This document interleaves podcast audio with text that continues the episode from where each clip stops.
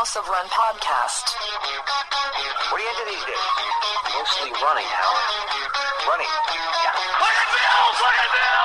Coming on! Bills coming on! Oh, I'm not thinking about making the team. I'm thinking about gold in Munich.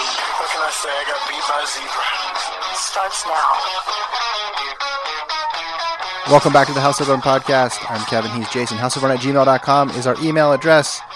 We're on Twitter at House of Run 202 495 1137 is the voicemail line, or you can drop us a voice memo with our email address. On today's show, we're going to recap a thrilling NCAA championship meet as expected. We're going to talk about a matchup we did not anticipate at the Chicago Marathon. We're also going to discuss Juan Carlos Echeverria almost jumping out of the pit in Stockholm. Jason, this is a loaded show. Excited to be with you as always. Yeah, this is this is awesome. Um, I mean, you were at NCAA's, which had to be. I mean, we knew it was a good meet going in. I think it, it delivered on that uh, on that hype, and uh, you know, you got to see you got to see Hayward one last time. I may or may not have spent the weekend texting pictures of Hayward to Jason where there was one nail sitting out and saying, "Tear it all down. It's irreparable damage." Structurally unsound. Uh, I'll save all that for the end of the show. Yeah, fair. because I feel like at this point people know where I stand on that issue. People know where you stand. It was a very sad weekend for me. The meet was great. It was pouring down rain, but it was a, a spectacular meet, and I was glad I was there to witness the performances. But I mentioned to you in text, it was kind of like the last day was kind of like going to your high school graduation if you really liked the people you went to high school with and if you were never going to see them again. Like there was just sort of that finality Yeah, to it all and you felt like you maybe didn't appreciate it as much as you should have. And you know how graduations kind of sneak up on you? You're counting down the days. You're checking off the boxes or scratching out the days in your trapper keeper. Yep. and then one day all of a sudden like it's there. And then you have to come to grips with the finality of it all. And just as i said i would not discuss this at the beginning of the show. Here i go. So we will not talk about that. Where do you want to where do you want to begin? I guess from afar jason what was the biggest story for you? We also can revisit the, the draft results uh, at a certain point because i think i kept it closer than expected against you but let's just I, i'm curious you watching uh, not in the morose Hayward Field. what what did you think was the the top storyline coming out of the meet? Yeah, there was obviously a lot. Um, I mean, I guess the first thing, and, and I'm trying not to be biased, that was my first overall pick, but it it delivered in every possible way. Uh, Norman running 43.61. Uh, you know, I thought, okay, he has an outside shot of you know breaking Kerley's record, and uh, and that just 400 is loaded. So let's see like what happens. And yeah, it delivered basically on everything you would have wanted. Two guys under four, 44 Yeah, in that, which I I guess we should have been accustomed to because we thought somebody was going to go under 44. We thought the winner was going to go 44, and I thought the winner was going to be Michael Norman. I did not think he was going to run 43.61, the 11th fastest time ever, Jace. And Akeem Bloomfield, to his credit from Auburn, 43.94, ran the race of his life and lost by three tenths of a second to to Norman, who is running. I think we've brought up this comparison before. I mean, he's running the 400 the way early Andrew Wheating ran the 1500 and the 800. Yeah. Just gallop, galloping down the home stretch without a care in the world, making it look so, so, so simple by virtue of just, I guess, in part because of how he's physically built, this tall guy, but also just a complete monster, monster talent. How did you how did you see the race in, in general? Any doubts for you in any part of that race that Norman wouldn't would win? No, uh, I, I yeah, I felt pretty pretty confident. Um, I mean, he was leading, you know, coming off the final turn, not drastically so. Um, you know, just a, a sl- small and just closed. He closed. He, he's just yeah, so strong that he just doesn't he doesn't falter down that final stretch, which in the 400 is just so hard not to do that. Um, so yeah, he. I mean, forty three six. It's it's not even like oh he's going to be amazing. Like he's already amazing. Um, you know, there's there's one guy in the world uh, who got injured playing soccer who you can for sure say is better than Michael Norman. And Is it outs- rugby or soccer? Oh, was it rugby? Now I can't remember. Um, Yeah, I tried try to black it out from my from my memories. Um, but outside of that, um, you know, I mean, I guess you know, he, I guess you throw Kerley on the list. You, you know, Kirani James is the biggest enigma in the world. Uh, Mm-hmm. LaShawn Merritt, I don't think quite has forty three six in his legs anymore. I, I could be wrong on that. Um, so he's right there. Um, yeah, Bloomfield, you know, breaks 44. I mean, Nathan Allen, 44 1 is going to win you NCAs most years. like, that's, and you finish third. I, I mean, I don't know what else you're supposed to do there. Um, but it, it's, I mean, this was just a, like I said, a loaded field where it just absolutely uh, delivered. the one guy who made the world championships last year finished last. So, you know, just how you draw it up. That's incredible. I, other than Dwight St. Hilaire, who scratched the meat, everybody got to the final who you thought was going to get to the final. Mm-hmm. And and as long as the weather somewhat held up, you knew something was going to be fast. And that was on Friday. The it was raining, but it wasn't the monsoon that occurred on Saturday for the women's final. So they got pretty good. Well, I don't say, want to say pretty good, but they got decent weather for that race. And Norman is just, yeah, I mean, it's him and Van Niekerk at this point. Yeah. And I don't know how long it's going to be those two. I think it's a certain point, you know, we'll, we'll know pretty soon, like whether or not when Van Niekerk comes back for the injury, we'll know if he's still a low 43 guy or if he's, you know, t- taking a step backwards. But this is, I mean, the time is now for Norman. He declared himself eligible for the track and field draft after the uh, the day a- the day after his 400. So that Saturday when the women's competition was wrapping up, and it and it makes sense because you look at when quarter milers peak, it's right around now. So it it kind of is unfortunate this is a non-championship year, but I think 19 and 20 we're going to be talking a ton about Michael Norman and in that meet he I mean it wasn't just the 400 right it was the the 4x4 too Yeah. where USC broke another record this year. Not the world record this time. Thankfully, we didn't have that controversy, but 259 flat in there to to win the race and to to smash the collegiate record, um, which was one of my picks, by the way. Uh, and then the other Trojan on that 4x4 team who just had an insane. I mean, Rai Benjamin. I, I get that you're leading with Norman because we hyped that up going in Yeah. But Rai Benjamin tied Edwin Moses Yeah. for the number two performance all time. He went from 47.98 to 47.02 in a week. And I know I've been pumping up the 200, and you've been pumping up the 200. I think this year, between McLaughlin and Benjamin, and what happened last year with the depth in the women's side in the United States, we might be looking at a bona fide non facetious year of the 400 hurdles, Jason. Yeah, and it's in an off year, so it's perfect. Like it just makes the most sense in the world.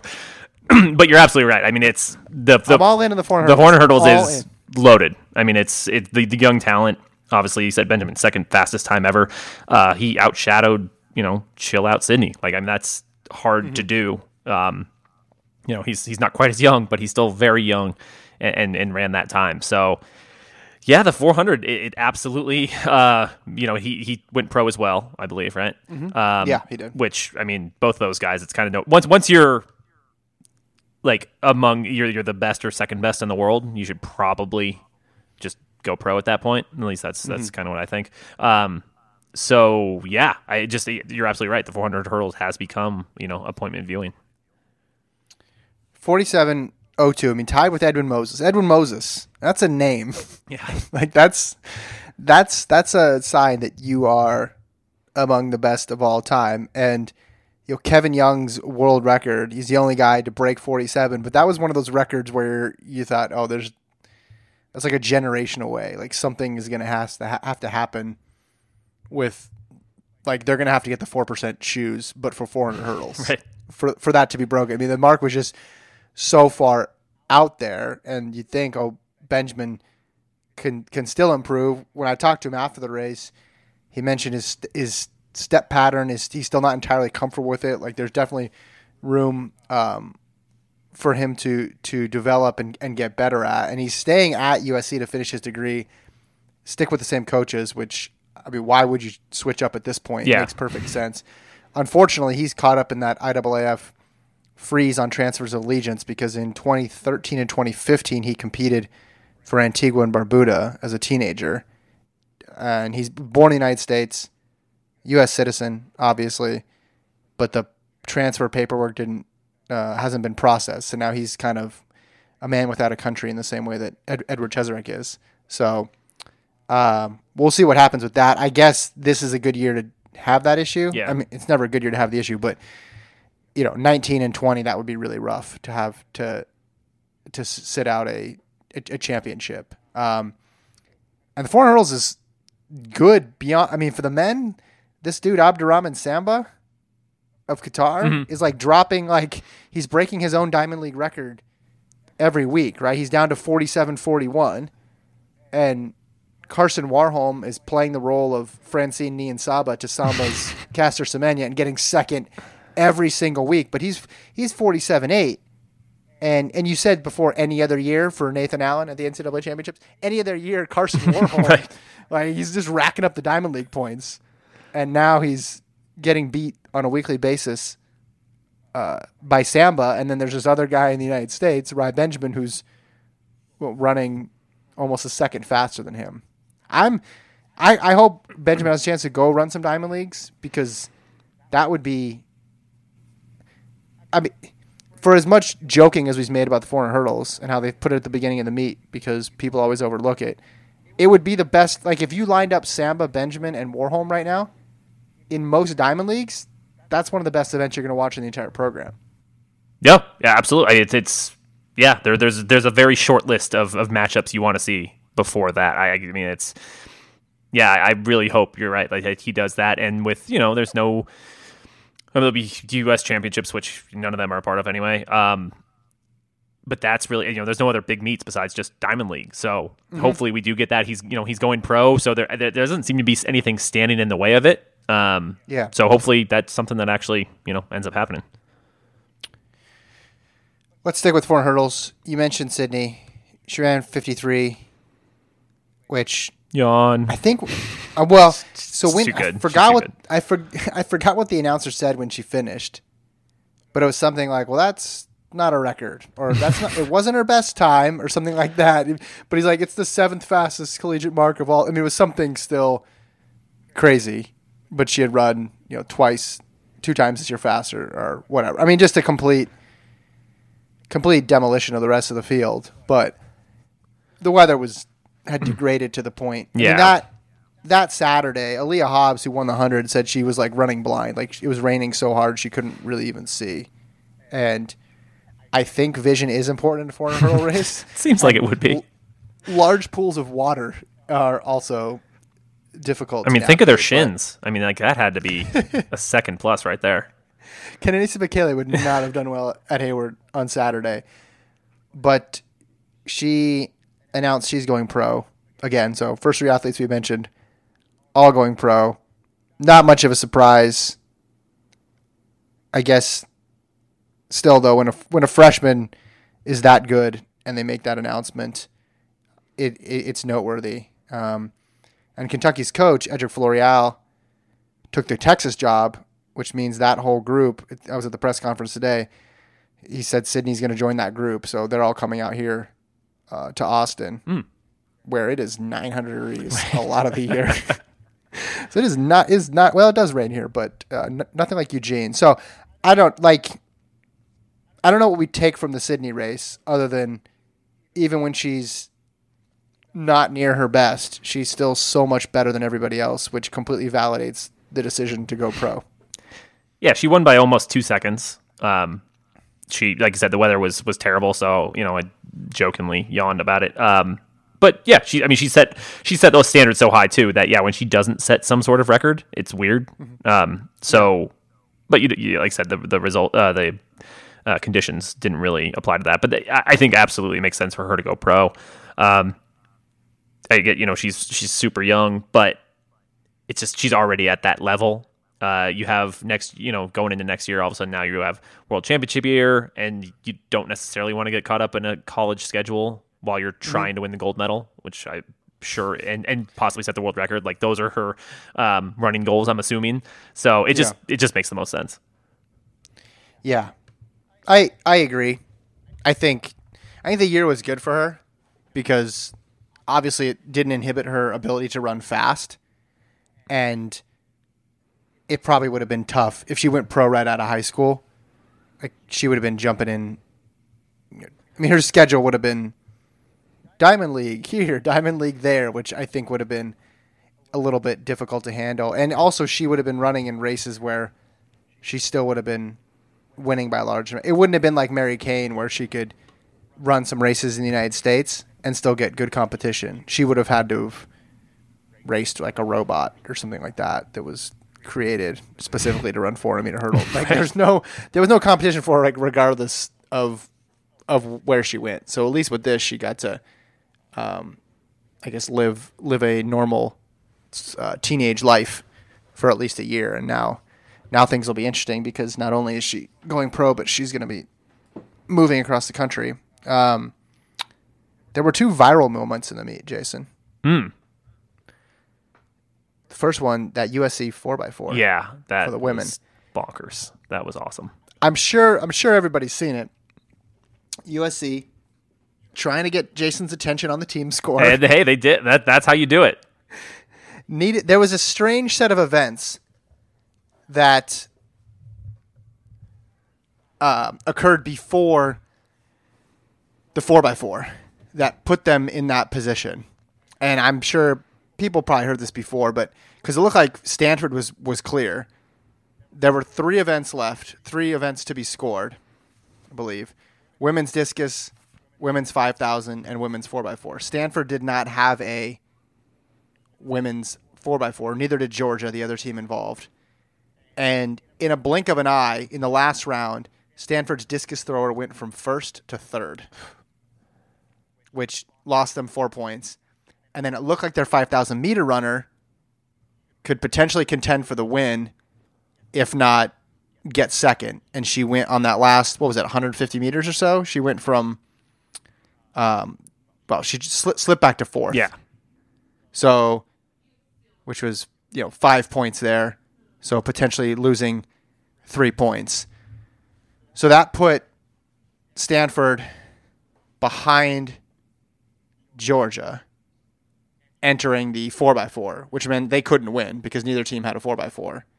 And USC was 10 points back, or sorry, 9 points back of Georgia. So they were in the exact same situation they were in the year before. Mm-hmm. Georgia was, meaning they needed to root against the team running in the 4x4 in order to win the meet.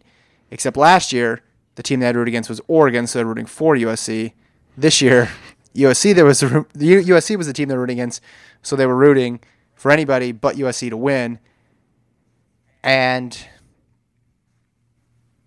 USC and Purdue, probably the top two seeds. You know, Kentucky with Sydney out there, you thought maybe they could contend, but Purdue had a good lead. They stacked their first two legs. They put their first two, their best two runners first.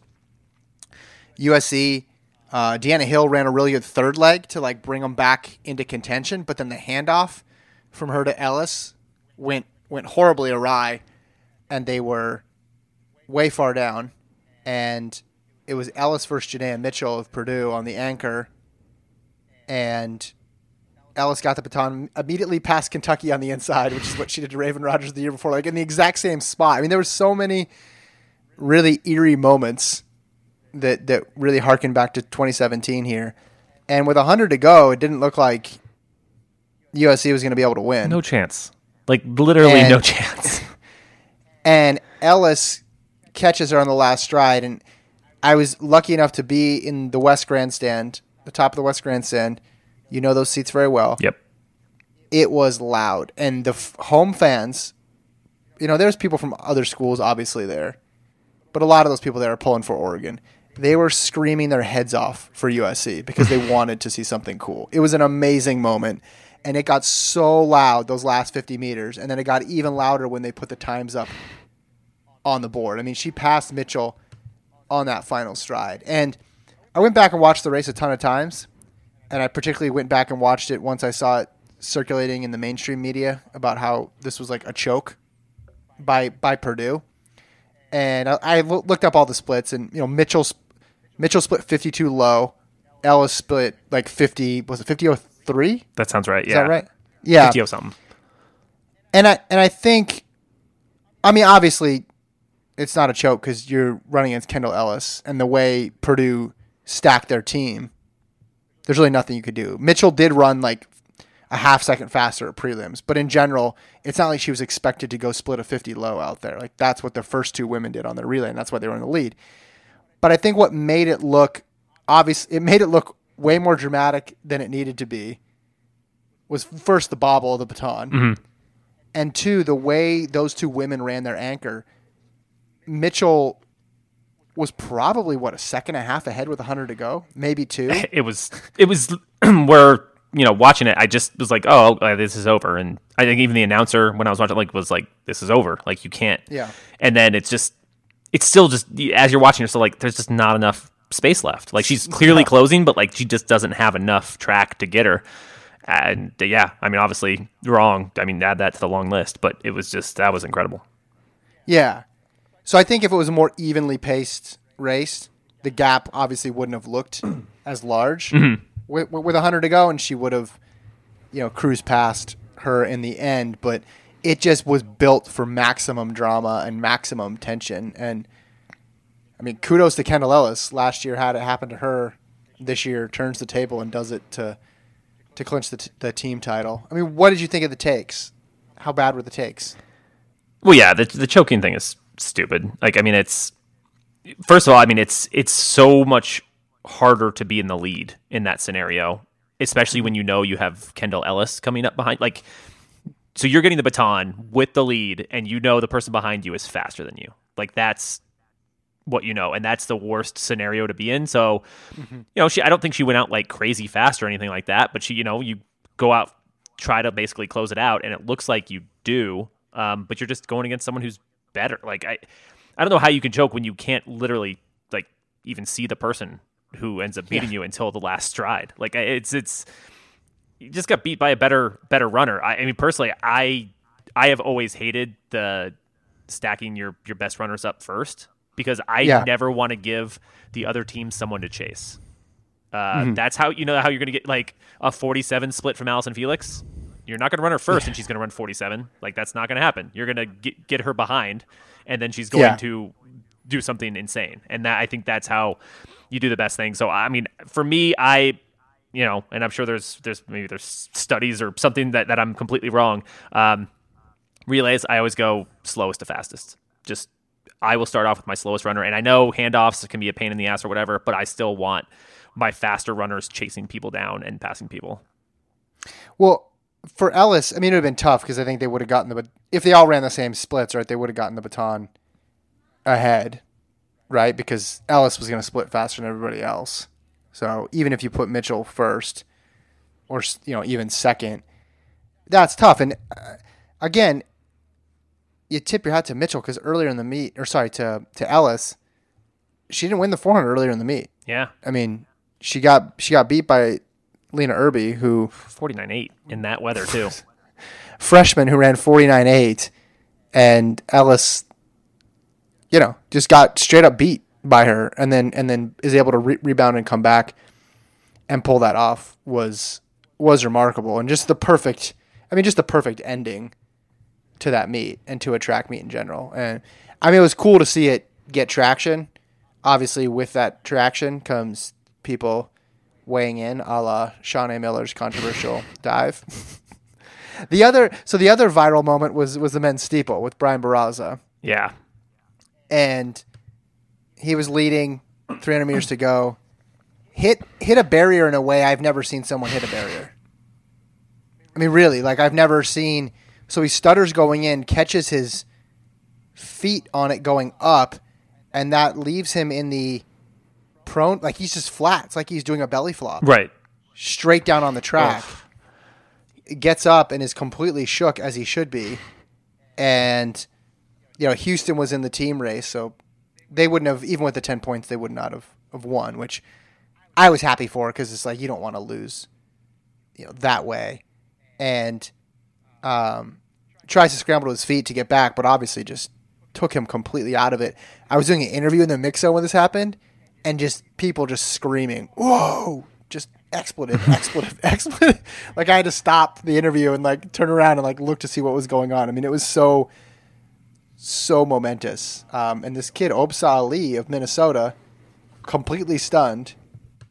He did the shocked face emoji at the first, like the actual, Right. Like he embodied the emo- like he couldn't believe it. He couldn't believe it.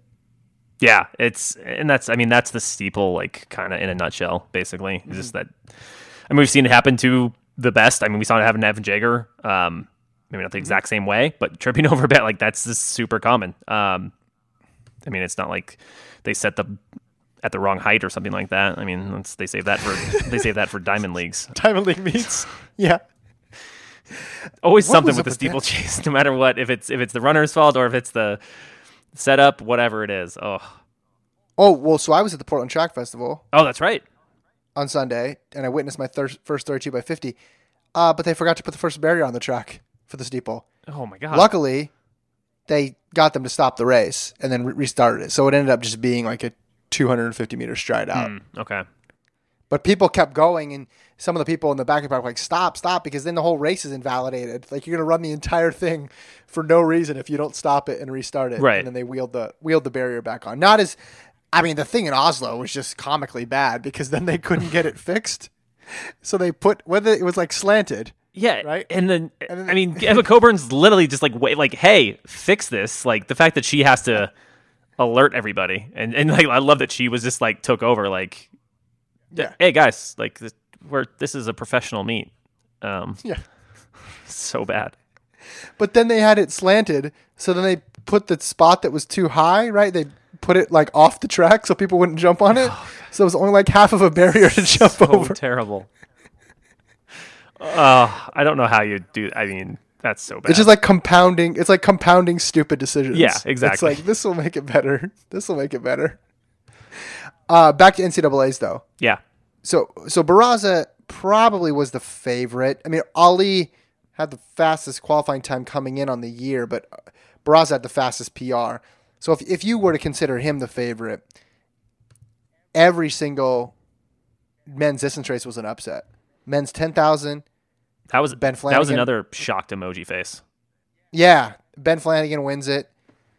Uh, by the way, I saw him and Ali at Big Tens, and they were just like pumped to win Big Tens. Like I never Right. would have been like those guys are national champions. Men's five thousand, Sean McGorty wins. You know, upsets that field that had Fisher, Knight, and Andy Trouard in it. Men's fifteen hundred, Oliver Hoare of Wisconsin Yeah, wins. Josh Kerr finishes third. And men's 800, Saruni goes down and, and is beaten by Isaiah Harris. So every single distance race uh, had a surprise. Do you have a, I guess, which one was the biggest shock to you? Whew, yeah, that's tough. Um, gosh, uh, I mean, yeah, I mean the men's five because there were like a few favorites in there, and Yeah. it was none of them that ended up winning. Like, I guess you could say that was kind of the mo- like.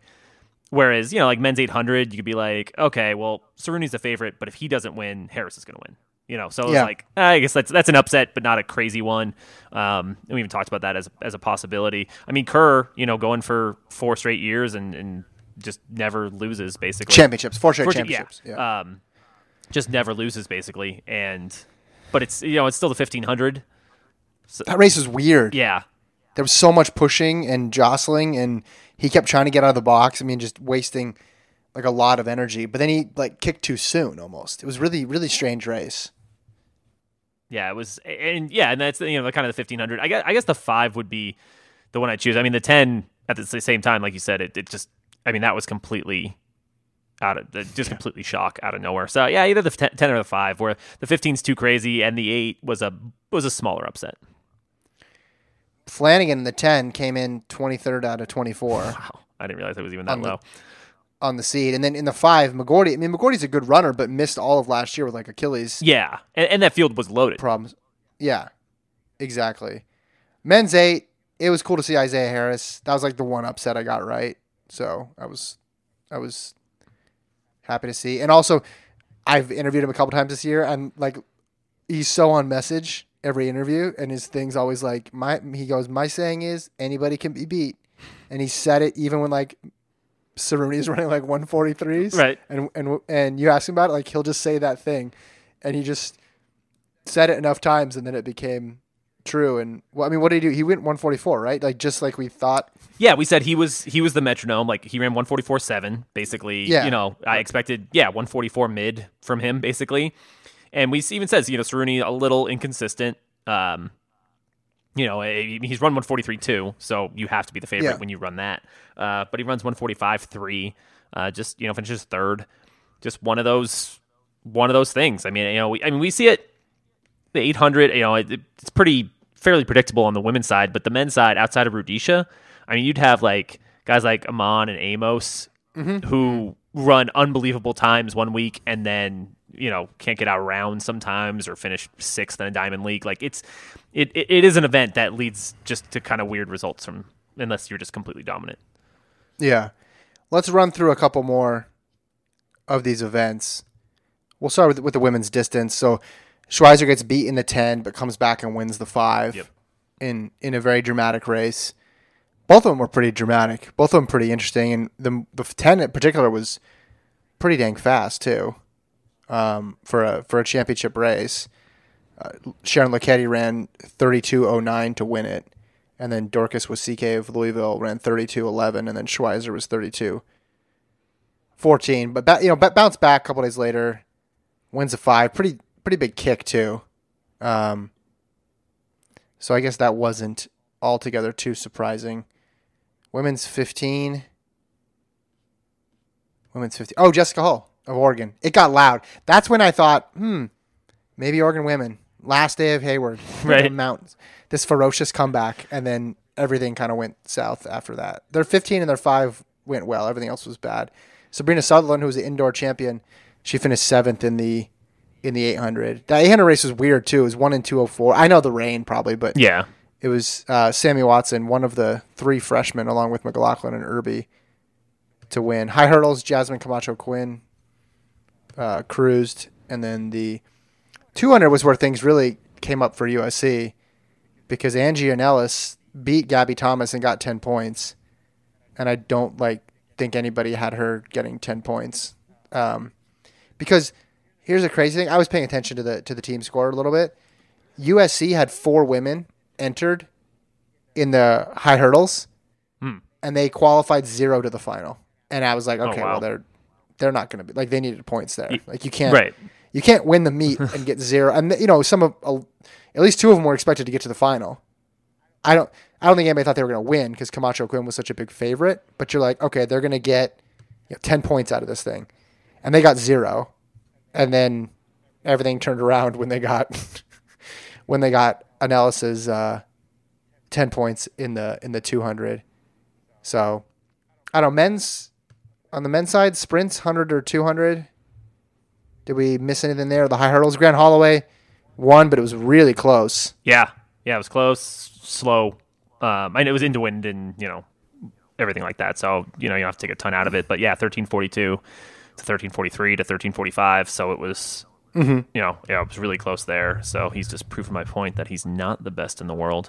Uh, but um, Just lying in wait. He's lying in wait. He's gonna do it. I mean, Burrell won won the hundred again into a headwind. Uh, you know, 10-1-3. So some First title for him. That's pretty cool. Yeah, yeah. Some some of the weather just didn't cooperate as far as you know some some really great times in certain events, but I think we got enough to to make up for it. cool move by Burrell and Hall in the hundred. They went one two, and they like dedicated the race to Barraza, who had just fallen in the steeple. Oh, nice. I thought that was yeah, that was a that was a cool move. Two hundred, Divine Oduduru ran 20, 20, 20, 28. I guess if you're gonna Kendall Williams at Georgia got third.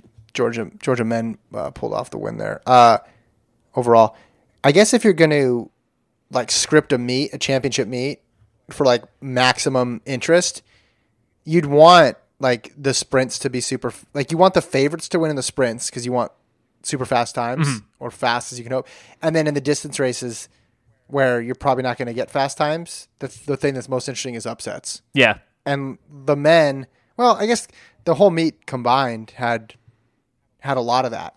I mean, not every sprint was fast, but many of them were fast, and the ones that were fast were really fast. Not every distance race was a surprise, but I mean, except for Schweizer in the five and um, Allie Ostrander in the steeple, like the women's 10 didn't go to, we already talked about the men's races, but the, mm-hmm. the women's 10 didn't go to plan. The women's 15 was so wide open. The women's 8 didn't go to plan. So, the, yeah, the meet was just sort of very, very high interest all around. Keturah Orji won this triple and the long jump. So that's titles number 74 and 77. I mean that women's four x four big loudest of the of the whole meet. So I was only in there, I was only in the grandstand for the last day. Oh, okay. the, the the other days I was in the tent, which you know you, you can hear and it gets kind of loud. But actually, that's not true. I went out there for the men's five. I walked out there for the finish because I wanted to see it, and by that point, people weren't trickling through. Yes, for Saturday, women's high four was the loudest. They got pretty loud for the women's 15 as well too because it was Jessica Hull Yeah. of Oregon winning. Uh, but women's 4x4 was bananas. I don't know how to compare. Like I, I wouldn't try to compare it to anything at the trials, just because the size of the stadium is a lot smaller. But it was deafening, and there was like all these people like just beside themselves, like high fiving. Because, I mean, in a way, it was like a. I'm gonna get all Zach Braff on you. In a way, it was the perfect way to end. If you had to end Hayward, Right. which which you know my thoughts on that. but like there was some it was kind of poetic that it was a team other than Oregon that Oregon fans were and Hayward fans were like going bananas for because that's like the whole idea of the magic of it is like they cheer for anybody. They just want to see great performances. And they the people there were so just like elated that they saw what they saw. Right. like they knew the moment they saw that like that is insanity. That's something you're not going to see every day. Like that's going to be on sports center tonight. And i think they were just so happy to have been there and seen it and and been a tiny part of it because they were screaming their head off for it that they were willing to overlook the fact that it wasn't Oregon or maybe it wasn't even a team that they normally would cheer for, but they just were so invested in an amazing performance um, the last time those bleachers would be there. And in the end, Jason, it's about the friends we it's about the bleachers we knocked down along the way.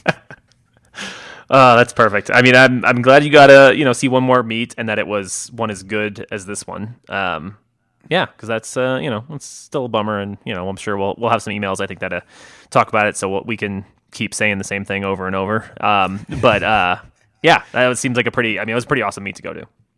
You're not going to convince me, people. You're not going to sell me on this thing. So draft results. You had uh, men's 400 first, which I think is good. Feel strong about Uh, that. I had I had women's four. I had men's four by four second. strong. which I'll stand I'll stand by. No one drafted women's four x four, which would have been the It's an oversight. ace in the hole. Your second pick was women's four hundred hurdles, which I got to say, Jason, Yeah, uh, yeah. probably didn't hold up. It's fair. I Yeah, the, the weather the- weather didn't do me any favors, and yes, and I mean the other side of the hurdles obviously did did more there. Um, the men or I was men's five k was my second pick, which It's a- good race, yeah, solid race. very compet yeah competitive. I don't know if it would have been four. Then you had men's eight hundred. I mean, I just love 800, so I, I think that's a that was a, a good selection. I had the women's 400 and 200 with my Right. sixth pick. It's pretty solid that you got that. so I got I got an upset for USC in the 200, and then I got You got Irby's Irby's amazing time. almost collegiate record. Yeah. Yeah. In, and you had men's high hurdles next at seven. A little little disappointing. Good race, but just And- not quite. You know. Pick number eight, men's four hurdles. So that's steal of the draft right there. That was a sleeper. That was a Nick Van Exel in round two type situation. That's a Manu Ginobili, 45th pick or whatever he was. Then you had men's 15, and then I closed it out with women's 5K. Women's 5K, I think, holds up as a 10th pick. But yeah, the, the big oversight there women's four x four. But I think you I think you get it just on the strength of the men's uh, the men's four hundred. Yeah, your And men the- 400 hurdles that late though. That's that's definitely the, I mean the, the steal there. All right, fine, I win. You want to talk about these Diamond League meets? Uh yeah, we've, we've alluded to them a little bit. Um, Well, let's talk about Juan Miguel Echevarria. that we have to Can talk you- about. Yeah. Again, another viral track moment.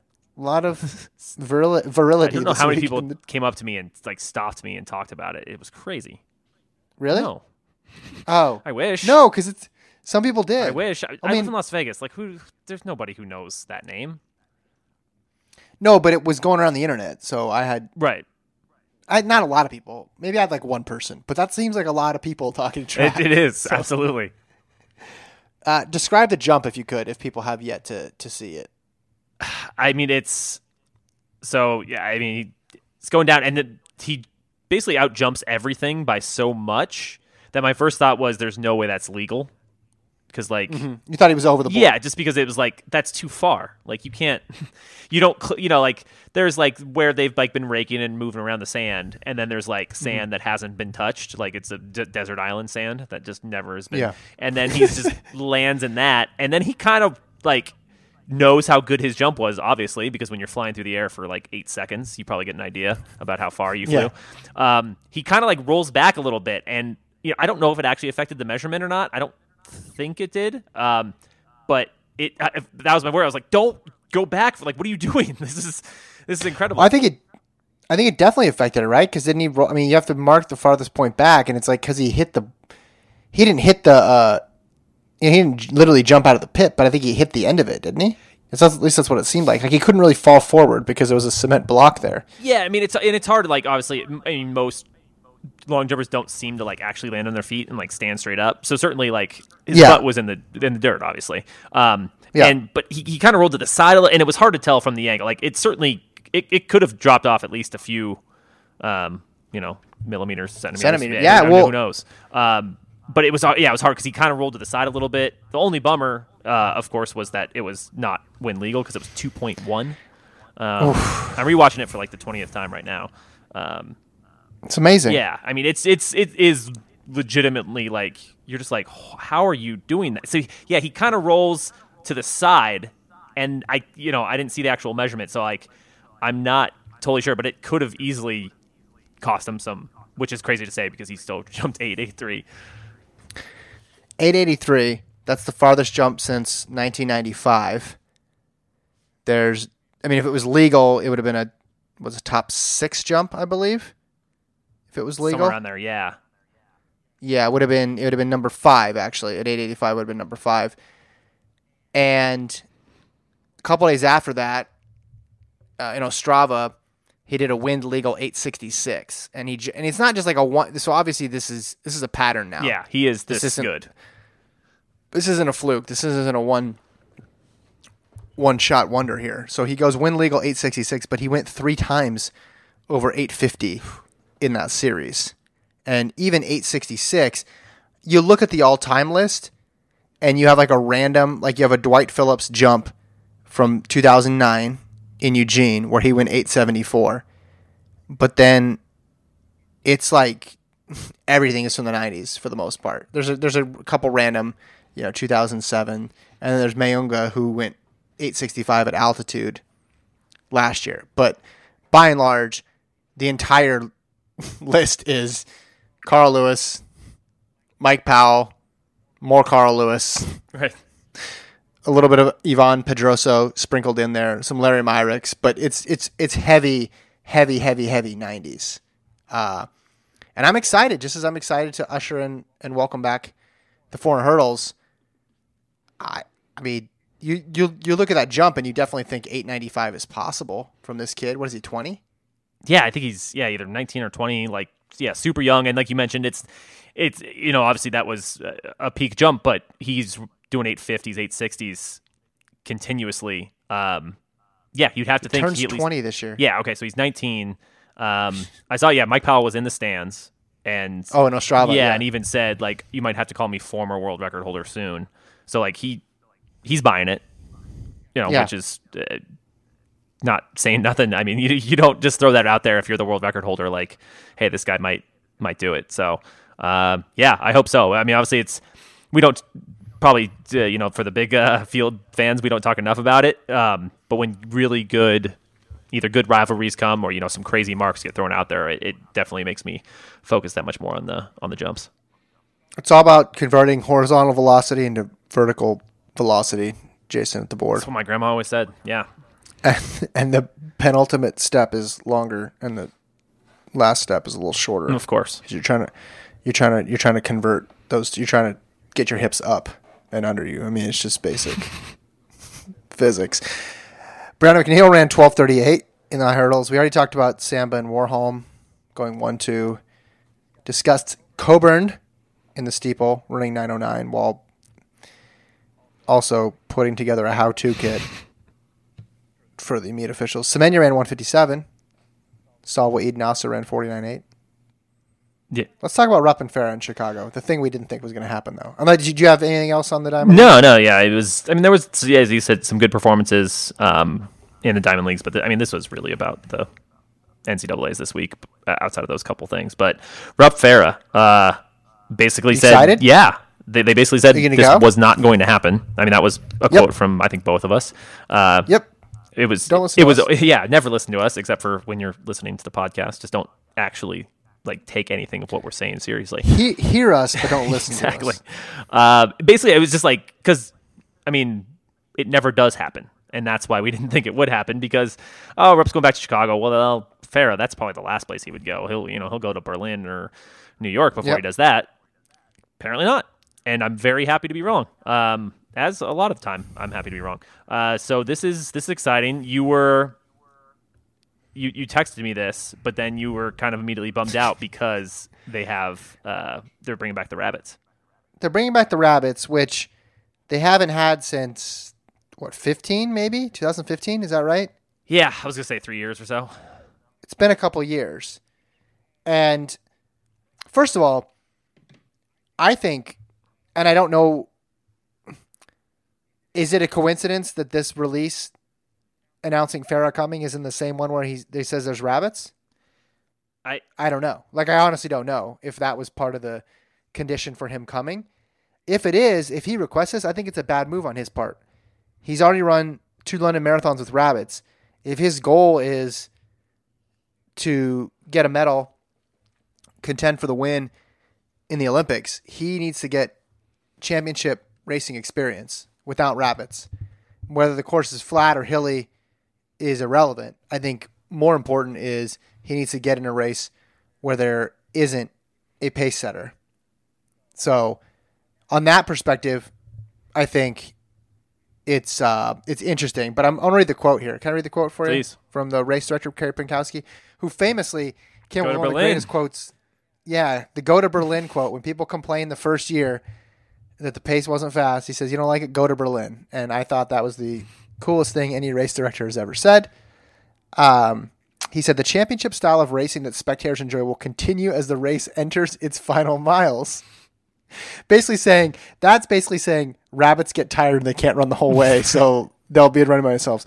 The epic 2010 duel between the late Wanjiru and Tsegaye Kebede, arguably one of the greatest finishes in any marathon in marathon history, underscores the importance of tactics that still exist in flourish and pace races. Um, the release says Pinkowski and event organizers decided to transition back to pacers to leverage the speed of the course to work towards setting up ideal conditions for the top tier elite athletes confirmed so far and to respond to feedback received from runners. Quote, we listen to the athletes and they want to come to Chicago because of our tradition of fast times and our legacy as a world record course. If athletes want to run in the race without pacers, there are several opportunities for them to do so. Well, there's there's two opportunities now. Right. Like real opportunities in world marathon majors. There's Boston and there's New York. And again, he was right on his first quote when he said, Go to Berlin. You don't like it? You don't like it. Go to another race. There's a million races to get paced. You can run fast times without rabbits in marathons. It's been proven time and time and time and time again. All rabbits do is create an artificial setting that is, I think, counterproductive for the athletes, but more importantly, since I'm a spectator, really boring and pre programmed for people like you and I. So while I'm very excited to see Rupp and Farah race, the announcement that they're going to put Pacers in this race almost guarantees you can fast forward until the 25K or 30K mark because you know exactly what's going to happen. So I think they were right initially. I don't think this is the right move here. Saying that there's still drama late in the race is obviously true, but that I mean no one was disputing that. It's the it's the first 20 miles that we want to be interested in as well. And a lot of stuff the last 6 miles gets set up by the fact of what goes on the first 20. Am I, I you, you're not you're not bothered by this? You don't care? No, I, I I'm I'm not as vehemently opposed to rabbits as you are. Uh, overall, if you said, "Hey, Rupp and Fair in Chicago, rabbits or no," I'd say no. Like I'm I'm on that Yeah. I'm on that board. Nice. Um I I mean I have no idea exactly like how this race gets, you know, how Farah ends up here. But I mean if you are the meet director and Mo Farah's agent presumably calls you and says, "Hey, if you put rabbits in this year's race, uh, you know, Mo Farah will run here." I think at that point, like you have to go, yeah, all right. Like I mean, like We've always had rabbits here. yeah. So I, I mean, I you know, I don't know. Like I said, I probably not even what happened, but if that somehow gives you, you know, Mo Farah, who is one of the most famous marathoners in the world, um, and a, a very good one, and you know, potentially great one. Uh, One of the greats. Of the yeah, I mean, it- but he's a huge name, um, you know, in the running community. Sure. And, and if he gives you that chance, I think you you jump at that. Um, you know, I if it was between you know no rabbits and and no Farah or rabbits with Farah, like I'll take the rabbits with Farah, uh, just because Rupp versus Farah is very interesting to me. And yeah, I just really want to see what happens because I, I mean, Farah was clearly better on the track. Rupp's been more successful in the marathon thus far, um, but I, you know, I still think Farah has has a really high level in him. So I, I you know, I, I'm willing to make the trade off, even even though, like I said, I, w- I would I would take the other way just just fine. All right, let's go to email. Houseofrun at gmail.com is the email address. We also got a voicemail here, which we'll get to. Let's start off with Brian, the emailer, formerly from Raleigh, but now from Pennsylvania. Has given the incredible indoor championships in the outdoor season leading up to this weekend. I thought the NCAA meet would be great, but the meet exceeded my high expectations. Nearly everyone had a meet record, collegiate record, or an upset. Part of me wishes it wasn't an off year. We could see multiple medalists and even world champions. Sydney, Chill Out, Michael Norman, Rai Benjamin are all gold medal contenders. Then again, it's been a long year. These stars are young. They'll probably be looking forward to a nice break. Uh, Kevin, I'd be interested to hear your thoughts on the weather conditions in Eugene. Friday seemed like far from ideal sprinting conditions, but that proved wrong time and time again. Saturday, it was easier to see from the broadcast that the conditions were rough. If the weather was better, we could have seen even more records go down. Uh, do you guys have a favorite performance? The women's 4x4 was awesome. The men's 8 and 5,000 were two of my other favorites. It was great to see McGorty get the win after having Achilles surgery a year ago and being told he'd never be the same runner again. Regards, that is Brian, the emailer formerly from Raleigh, but now from Pennsylvania. In another life, I want to come back as a doctor who tells people they'll never do anything again. And that's like part of my appeal. Like, I get patience because I'm like the adversity builder. Right. I had You can be, I had a bit about that once that I tried to do that did not do very well um, on stage.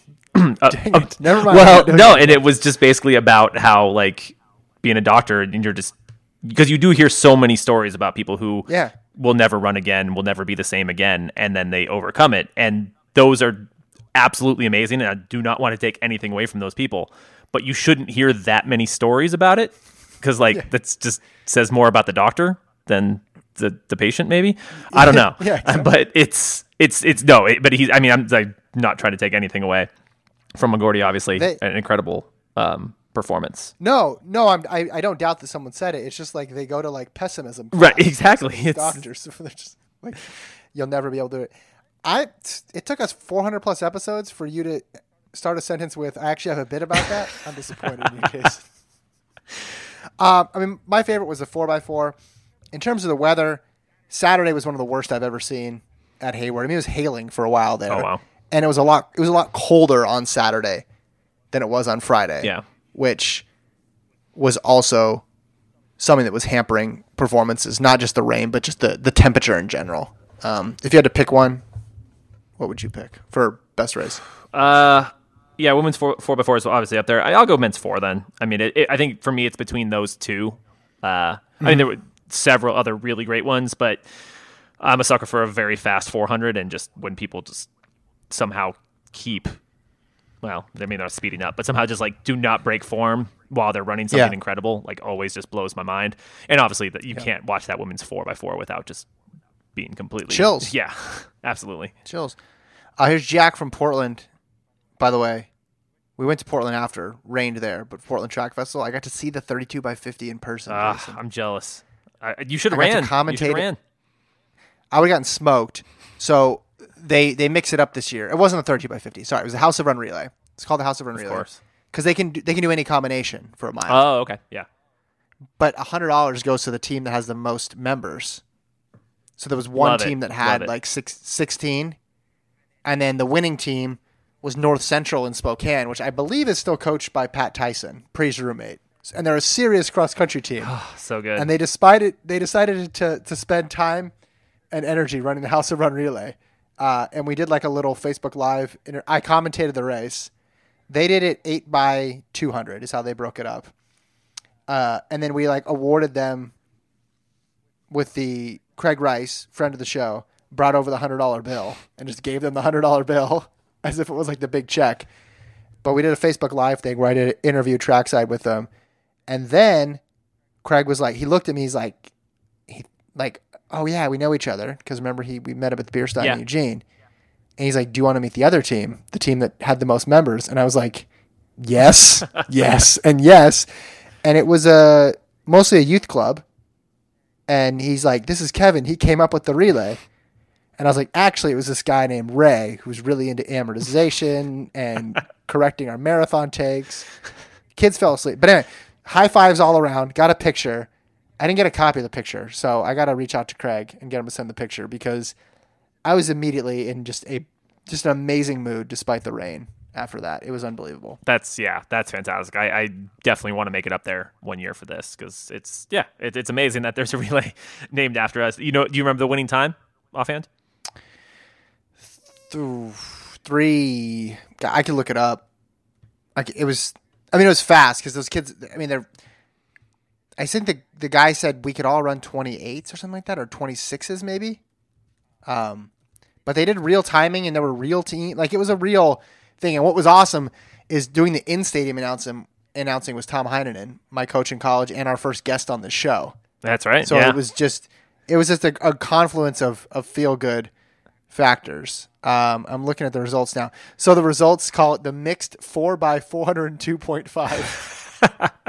Because that's how they had to categorize it. So North Spokane, they call themselves the North Spokane Walking Club. It's so good. Uh, three twenty two ninety four. Three twenty. Oof, man. Three twenty two ninety Love four. So they did eight eight by two hundred. And the Ventura Tigres Track Club, they did four thirteen. And I think Tom pointed out with hundred dollars, they got like six dollars a person. Right. Exactly. It was uh, it was amazing. But yeah, nor- so North Central High in Spokane. What was great too is when we had them on the Facebook Live thing, they all just wanted to shout out their Instagram handle, which is just it's just funny to me. Like that's they're like I'm Timmy at Timmy twenty two at da, da, da. so North Central cross country is it Pat? I want to say it's Pat Tyson. I could be mixing it up with another team. Um, oh, Pat Tyson's at Gonzaga. Maybe he used to be at North Central. Yeah, he's Gonzaga. He's Gonzaga's coach now. That's right. I knew that. Um, but anyway, a real he coached high school in in in uh, that part of Washington, and it's a real team. Like it's a real, co- very competitive high school cross country team. Apologies for the digression, but I wanted to make sure I got that. No, I'm also happy. Um, yeah, I'm happy you shared that. I also saw Mason there, longtime listener who I met at a, a meet in LA when he bought me a Costco muffin. And then Matt was roaming around the infield. We must have just passed each other because I got his message late and he had already left by the time I responded. But it was cool to cool to see um, some familiar faces out there. Anyway, back to Jack from Portland. Um, love the podcast. Two things: who would win in a 300, Michael Norman or Noah Lyles? Both these guys are 20 years old, were absolute high school phenoms, and are currently the fastest in the world this year for their respective events. Norman is, I believe, the number seven all-time performer in the 400. I think Lyles is 10th fastest man there on the 200. Who would win over 300 meters right now? I think Norman. I mean, Norman's run a really fast 200 this year. Was at ni- he ran 19.8 wind aided. Yeah. So That that that's my first thought too is Norman, but I yeah, sign me up for it, please, because I want to do that. Just no pa- no Pacers. Um, two, the best feel good story from the NCAA meet was Sean McGorty's 5K win, especially seeing as it was his last race for Stanford after surgery over a year ago. One might have expected Knight or Fisher to take this one, but McGorty had the third best PR in the field behind Knight and Trouard, and a mile PR two seconds better than the rest of the field. So I don't think it's surprising he closed well off a slow early pace. His mile PR might have been faster, but I mean, Justin Knight ran 336 this year. Justin Knight can kick too. Uh, says also it's notable that McGorty has finished second to Ed Ches at nationals more than any other athlete. So I think it's great he finally got this one. Said he finished second to him at Foot Locker Nationals in 2012, New Balance Internationals in the two mile in 2013, NCAA Indoor Nationals in the 3K in 2016, and Outdoor Nationals in the 5K in 2016. And Jack sent a second one here, and I will read that. Really quick. So I was just Go ahead. googling Pat Tyson because I wanted to see like, oh, did he where did he coach beforehand? And if you Google Pat Tyson, the thing it says Mead High School, right? Mead High School. Well, the thing it says on the side is Pat Tyson, fictional character, played by Breckin Meyer in the movie Prefontaine. no, No, he's no, a real person. no. And right next to it is his Gonzaga bio. So why is fictional character coming up? What else has Breckin Meyer been in? Uh, That guy was in a lot of things. yeah, right? he was in uh, Clueless. He was uh, the guy. Oh, that's that, right. Franklin and Bash. Um, Was he Franklin or Bash? he was not Mark Paul Gosselaar. Um, whichever one was which. I never actually watched that show.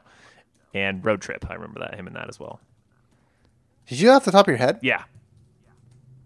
I'm trying to think what else. I don't. Uh, those. I mean, he might have done nothing else besides those three things, but those are the ones I remember.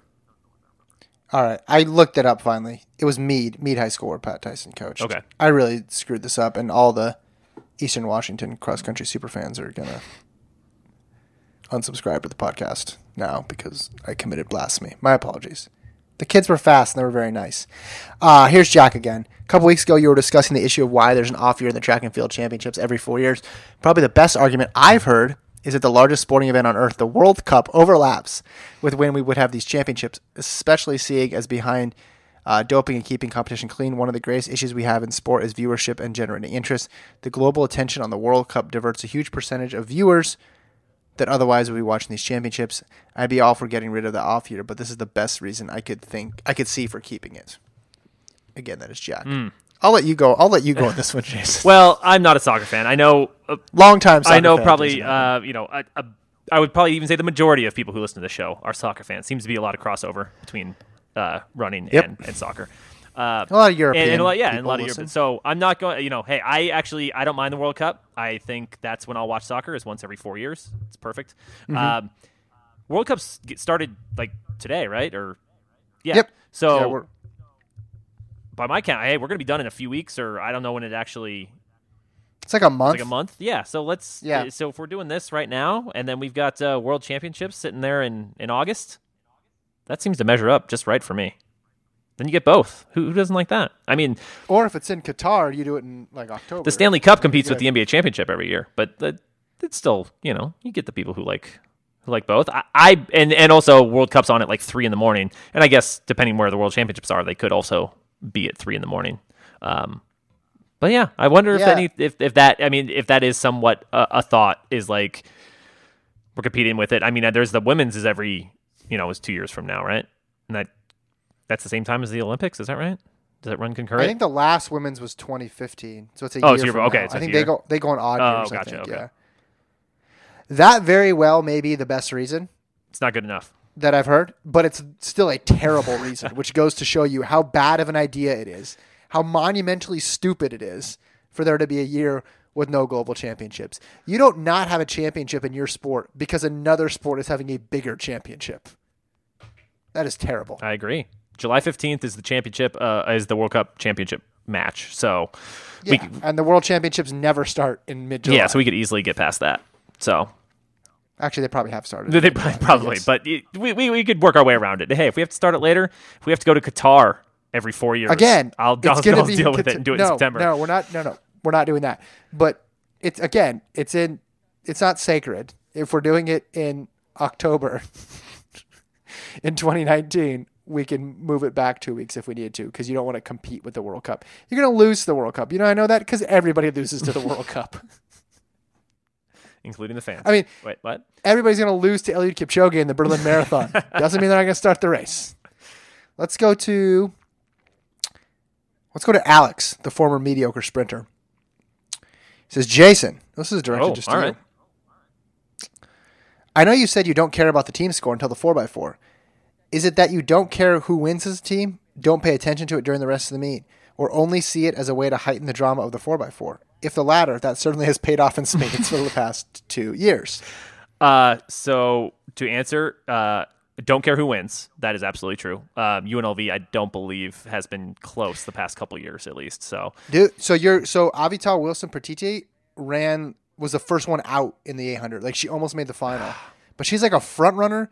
Jason, she I think her best time last year was like 208, and she's now 208. yeah, no, I watched Like- that the regionals. That was she ran phenomenally. Um, she's the she's the future. Like I think you got to get on like board early, and you got to start like a super fan there. I'm I'm all for that because yeah, I, I'm in. But um, overall, no, I don't care who wins. Like team wise, like I, you know, I just I- and also I do not pay attention to the score at all.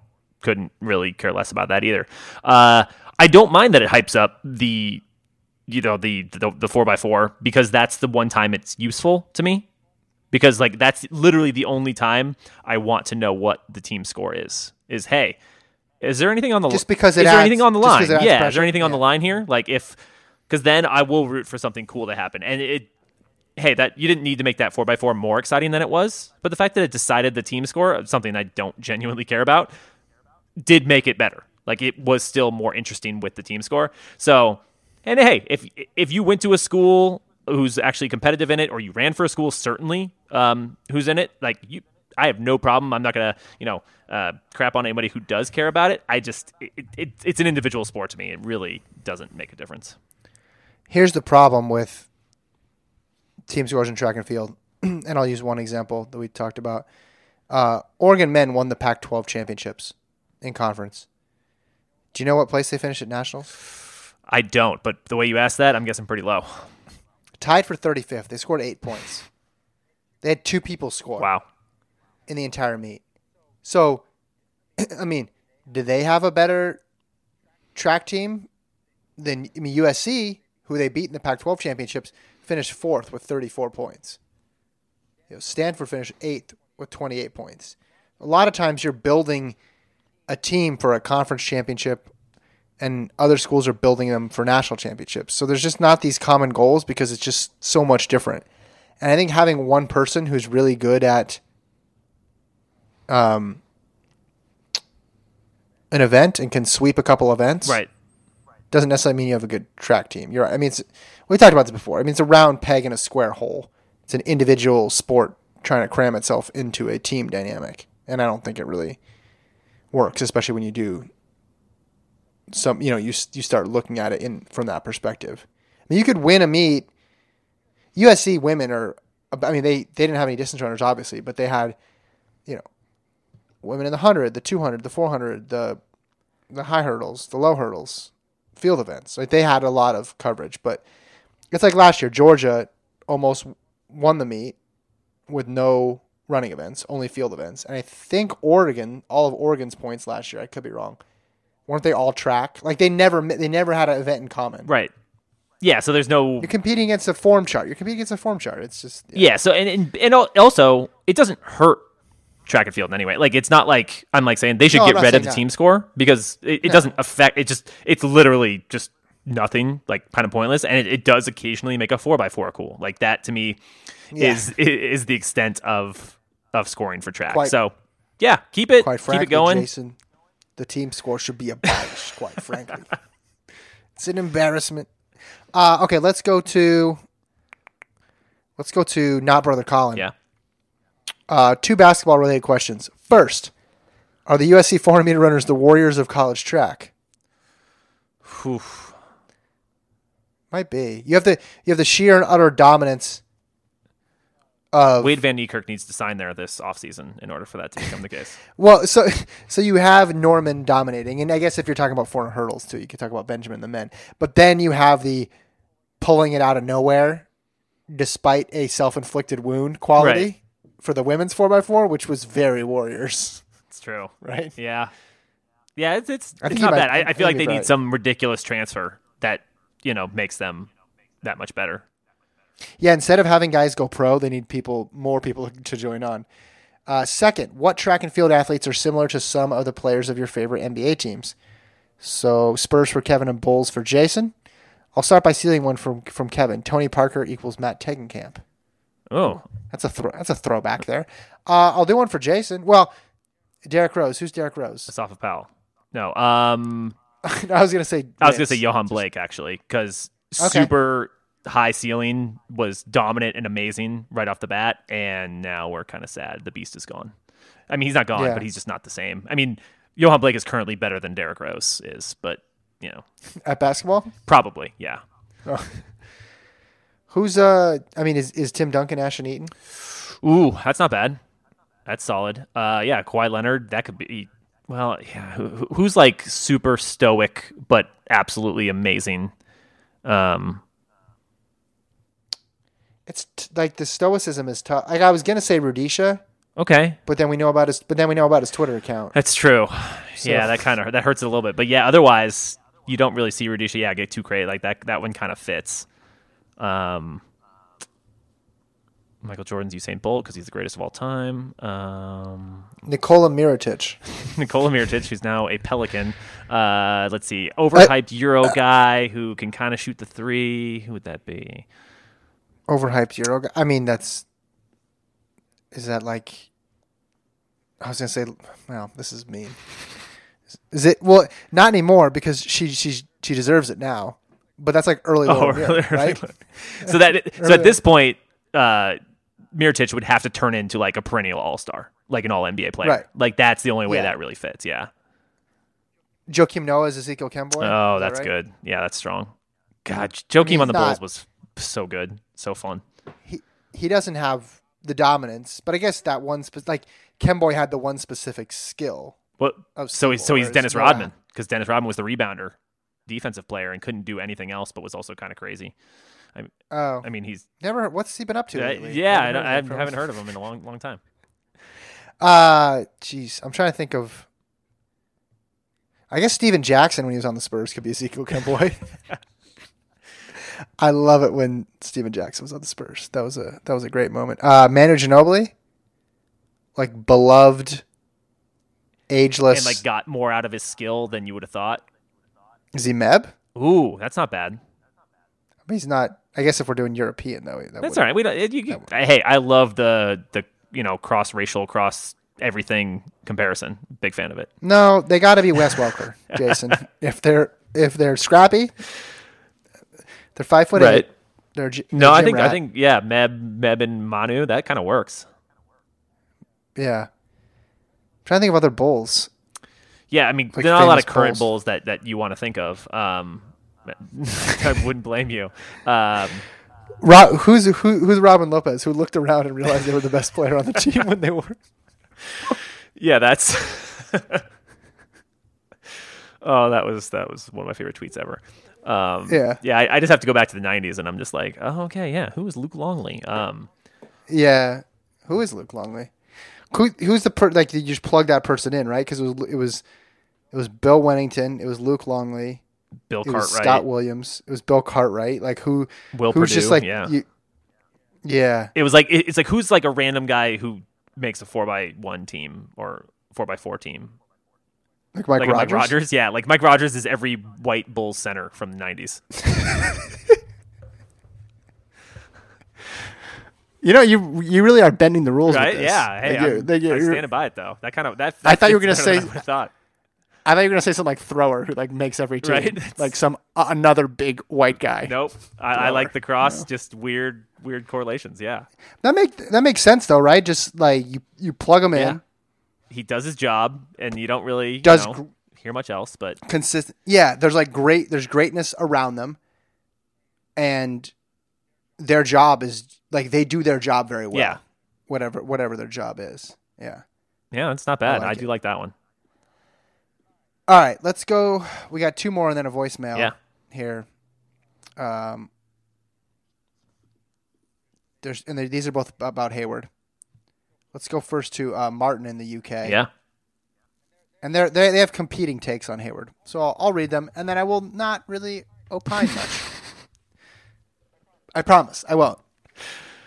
I won't. I'll just read them because these are gonna be long to read anyway. Uh, this is Martin from the UK who went to the trials in 16 Yep. One of our favorites. and has been to and has been to Gave us the Morris down. Township uh, shirts.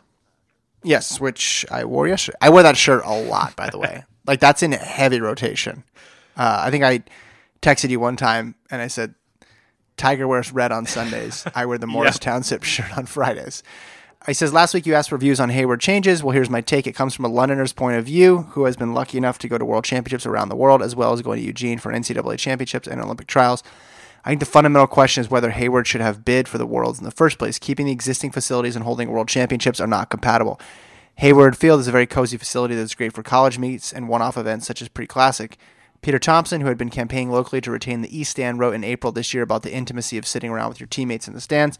Quote, poignant timing for me since Hayward Field was more than usually awash with high school athletes the past two days for the Oregon Relays, five hours on Friday and nine hours yesterday. There were 154 high schools competing and 100 more were turned away. The extra attraction this year, possibly the last time for these high school athletes to compete in historic Hayward Field. Uh, the young athletes asked their coach to travel for this already successful meet, and they came from Oregon, Washington, Alaska, et cetera, et cetera, et cetera, even New Jersey to run. Jump thrown within the hollow field. It was amazing. I had assumed quite wrongly that the young athletes of today would not be aware, or if they were aware, not give a rip about the East Grandstand and its history. It was a salutary experience learning how wrong my view appeared to be. The images I snapped yesterday, blah, blah, blah, blah. Um, strangely for an Englishman, I don't have any nostalgia for Athletic Stadium as there's nothing old. There's nothing among older athlete fans for the quote old white city, which has been closed for nearly 50 years as its successor track in London uh, is in danger of being shut. So I don't come to this with a sense of history. I've offered my view of the layout of the field compared to international norms before, so I won't rehash that here. Jason and Martin had a good discussion about that. I remember. Yeah. Um, from my two visits, I would say about the east stand. One, the sightlines from the east stand are poor. The pillars get in the way, and watching the athletes in the outside lanes go down the back straight is not great. Two, trying to watch a long jump and triple jump is impossible. TV coverage of these events is pretty poor, but I didn't get to see the great men's long jump at the trials. Three, the benches are fine for one day meets, even up to a four day meet, but a nine day event is very uncomfortable. If uh, if I think, of course, the same was true in Helsinki and the old Rome Olympic Stadium. I can well understand your skepticism of the benefits of a big, shiny stadium that provides what the IAAF needs and perhaps what Phil Knight wants to put his name on.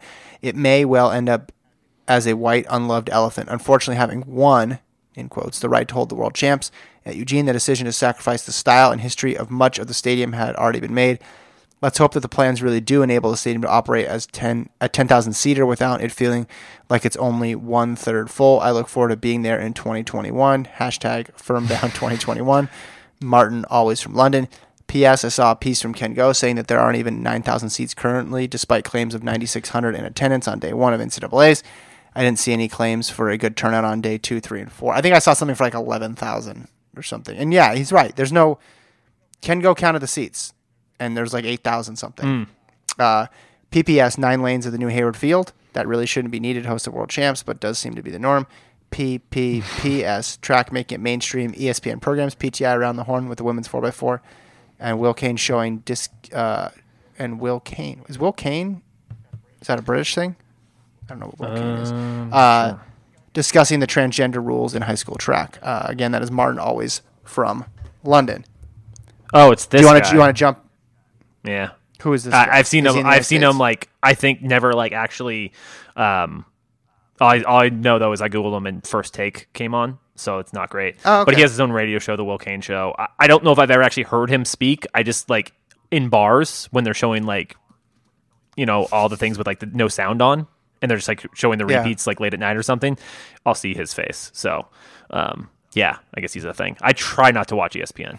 Um, but uh, yeah, that's okay. That's um, like I I wanted uh, a view from. I mean, Martin is a super qualified Well- take because he's been to like all of the world championships and he has no like ties to it. Like I I find that that's, that's an interesting take. I just want to. Sorry, I clicked on one of these guys' videos. Yeah. Will Cain debates Stephen A. and Max. Should Warriors trade for Anthony Davis? God. Martin, please don't watch. Don't you? America has so much better to offer. Please don't do first take. Uh, okay, so yeah, so do you want to add more to that or do you want me to read No, go ahead with Harrison's. Okay. I, I didn't want it just because I wasn't going to go any further. I didn't want you. No, no, yeah, You couldn't add it. I said I was just curious on his take among among others. So I was I was yeah interested to read it. It's almost, it's almost like you gave him the first chance to have a take. Uh, here's Harrison, who I still owe a shirt to. Haven't forgot about it, Harrison. Money's just tight around here.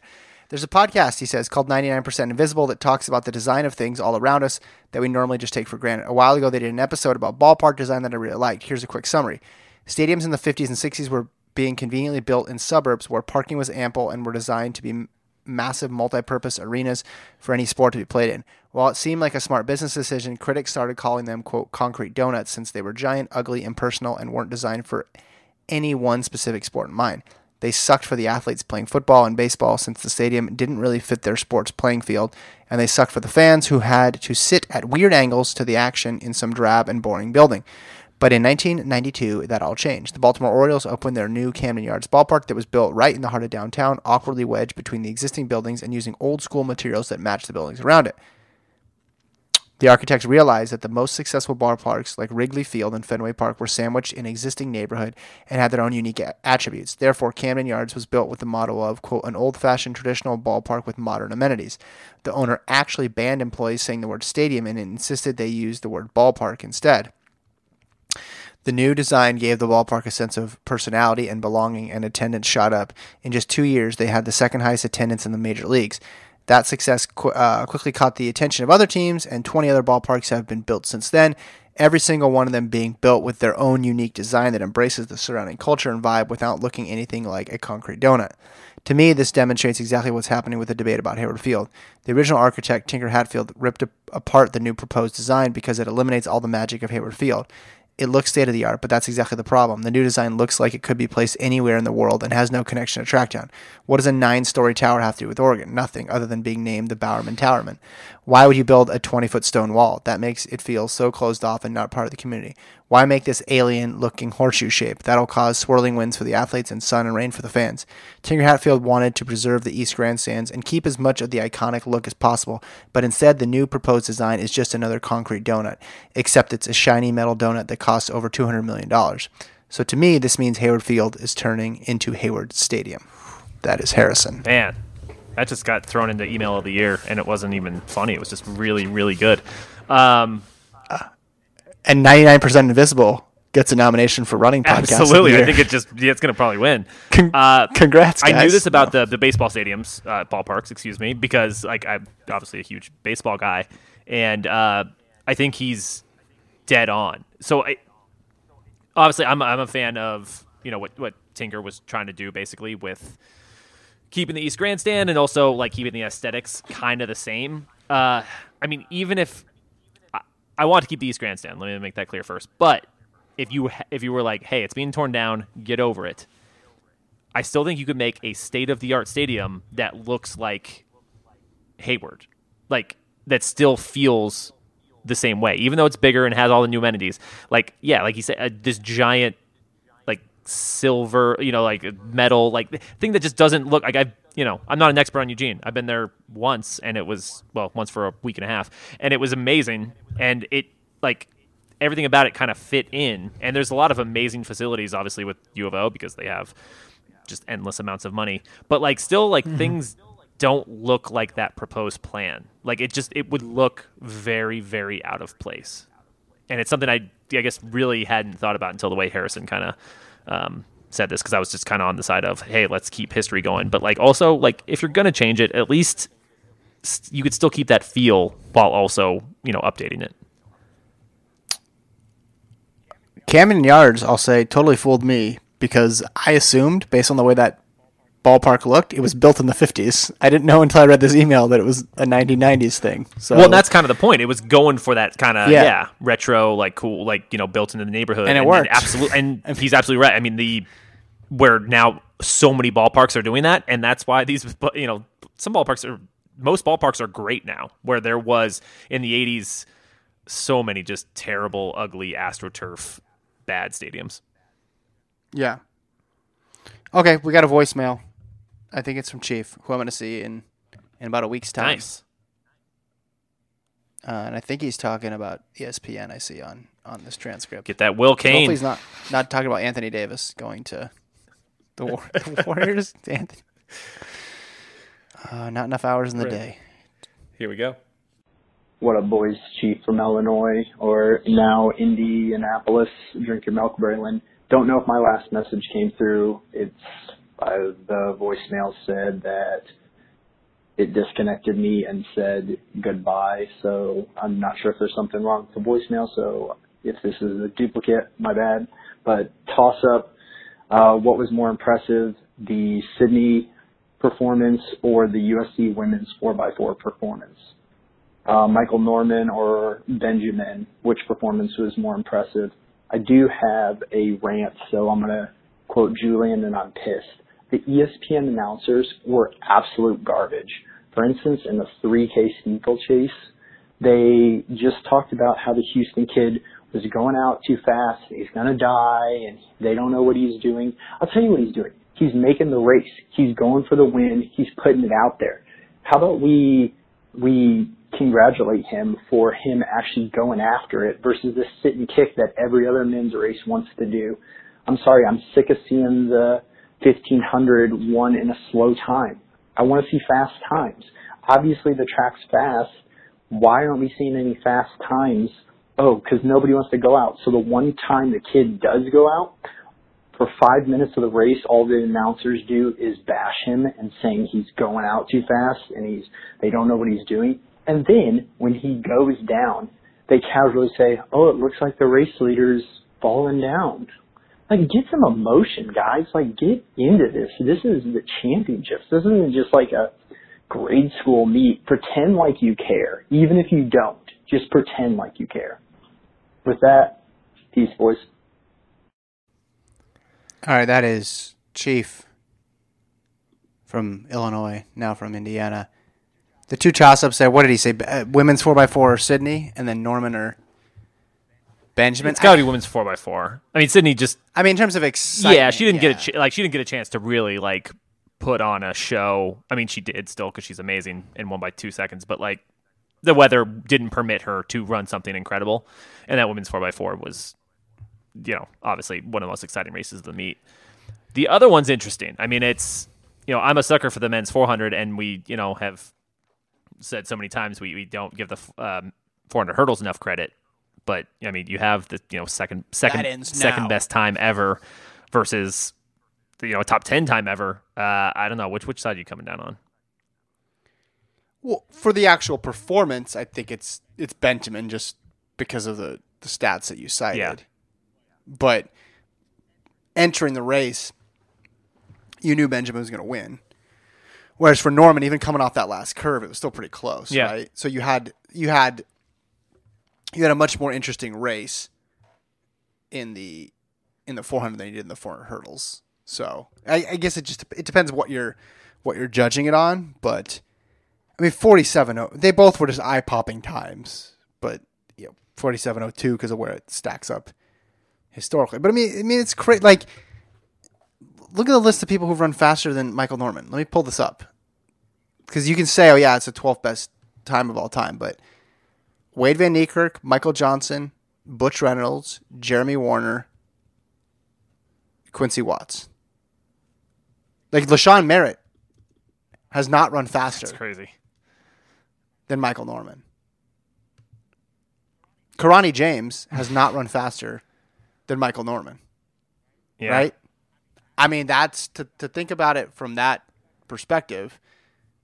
You know, Van Niekerk, Johnson, Reynolds, Wariner, Watts. There's only five five humans on Earth who have run faster than Michael Norman did on Friday. Yeah, there's only one who's run faster than Benjamin and one who, who's equaled it. But I guess in the in the 400 we just we talk about it more and we know the history a lot more and a lot of those people are more recent. But I mean, think of all the 400s LaShawn Merritt's done, and he's done so many 400s throughout the years, and he's ne- he's never run as fast as Norman did Yeah, that's on. yeah. I guess I mean I, you know, I, did, I didn't look at the list and the the fact that yeah he's ahead of LaShawn Merritt who's you know been unbelievable since we you know st- started the show and before that even. Um, that's yeah, that's that's really crazy. So I mean, it's God picking between those two. Um, it's just not even fair. But uh, 400 hurdles, picking it over the 400. Also, I'll say this. You know, Benjamin went from 47.98 to 47.02. Norman went, his PR before this was 44.4. And he went down to 43.6. I mean, just an insane leap. I mean, Norman could win, Norman could never PR and win the next two gold medals. Right? Yeah, if, if, Van I mean, he could win in yeah. 19. Yeah. I mean, because 43.7 or 43.6 high, I mean, anything under 44, you could still win championships with. Not, you know, depending on the conditions and like that, but you know, this was an athlete running like at his peak with an amazing field to push him and at a point in his career when he was ready for this giant leap forward. I mean, that's to drop eight tenths of a second. It's crazy. The only thing crazier is to drop nine tenths, which is what, what Benjamin did. So thank you, Chief, for the, the questions. Thank you, everybody, for the emails, houseofrun at gmail.com if you'd like to participate in the show. Should be pretty fun. Next week, we'll record earlier in the week because I'm taking off for Des Moines. So hopefully, we'll be able to record on Tuesday next week and have it up for you by Wednesday, potentially. Does that sound good? Sounds Jace? reasonable. Yeah. I like how you're kind of asking right. me as you're. Yeah, you know, I started a sentence and then realized I can't back out now, but I also don't want to speak for you. I should have been like, "Hey, Jason, so when are we going to record next week?" That would have been a better way to do it. no, that's yeah. That that's I think I think Tuesday My will bad. work. Sorry about that. Okay, my apologies. I'm sorry. Didn't mean to speak for the group there, but uh, yeah, write in more questions, comments. Men's long jump. You want to talk Chicago Marathon early? Want to rehash NCAA's? We're, we're all about it. You have USA predictions. You know, Norman's entered, Benjamin's entered, Sydney's entered. So even though there's no worlds this year, it you know it could be just a good one-off meet with some of the best Americans. So write in, let us know. Also, NBA questions are always welcome. Yeah, absolutely. All right, thanks guys. Until next week. Jessica Ennis. Mike Rogers is a '90s Bulls center. That was good work. That was uh, hey, you you you got me there.